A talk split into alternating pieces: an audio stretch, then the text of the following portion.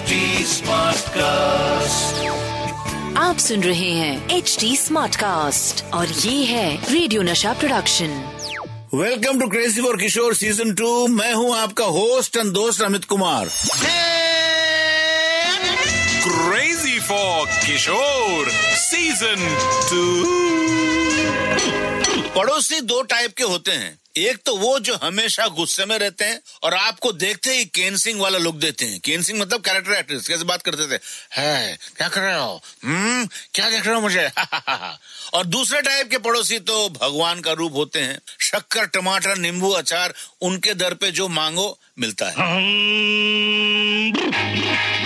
पड़ोसियों की बात से मुझे पड़ोसन याद आ गई। अरे भोले तुम जो सोच रहे हो वो पड़ोसन नहीं बाबा की फ़िल्म पड़ोसन। मेरे सामने वाली खिड़की में एक चाँद का टुकड़ा रहता है।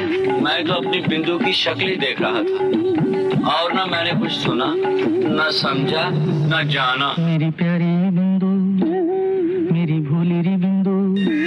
आप आँख झुका के दांत में उंगली डाल के शर्माता ना तो हमको वो दिन याद आता जब हम आपको फ़र्स्ट टाइम देखा था चतुर नार करके सिंगार चतुर नार करके सिंगार तो आज बात करेंगे फ़िल्म पड़ोसन की। वैसे जिनको आपने पड़ोसी के बारे में भी नहीं पता होगा उनको भी फ़िल्म पड़ोसन के बारे में ज़रूर पता होगा।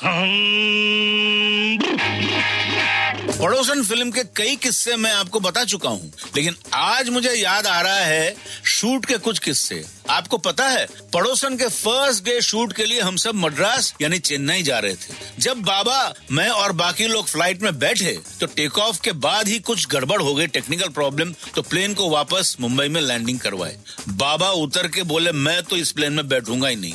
फिर हम घर वापस आ गए। प्रोड्यूसर एनसीसीपी से मिले और छुक छुक छुक छुक रेल गाड़ी जी हाँ बाकी सब गए फ़्लाइट से और बाबा और मैं ट्रेन से गए। और यहाँ मुझे एक बहुत मज़ेदार किस्सा याद आया।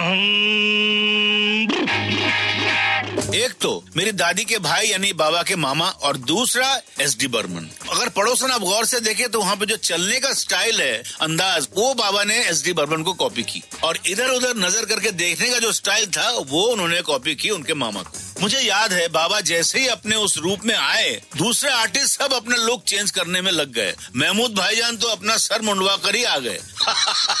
उस टाइम ऐसा कंपटीशन चलता था, सब खुद को आगे बढ़ाते थे, किसी को पीछे नहीं खींचते थे। इस फ़िल्म की एक खास बात ये भी थी कि फ़िल्म में उस दौर के करीब करीब सारे कॉमेडियन थे। मुकरी कृष्ण मुखर्जी, आगा, राजकिशोर, सभी। पहले उस फ़िल्म में सुनील दत्त जी नहीं थे।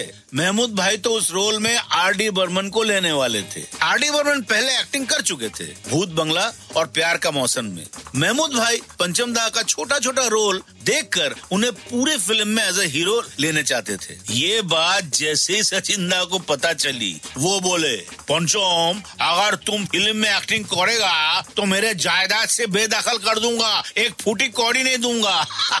सचिन दा मज़ाक तो किया हाँ? और सचिन दा की बात सुनते ही आर डी बर्मन एक्टिंग के लिए मना कर दिए बस, सुनील दत्त फ़िल्म में आ गए और अच्छा ही हुआ, और बन गई जोड़ी भोला और गुरु की। आप सुन रहे हैं एच डी स्मार्ट कास्ट और ये था radio Nasha production H smart Smartcast.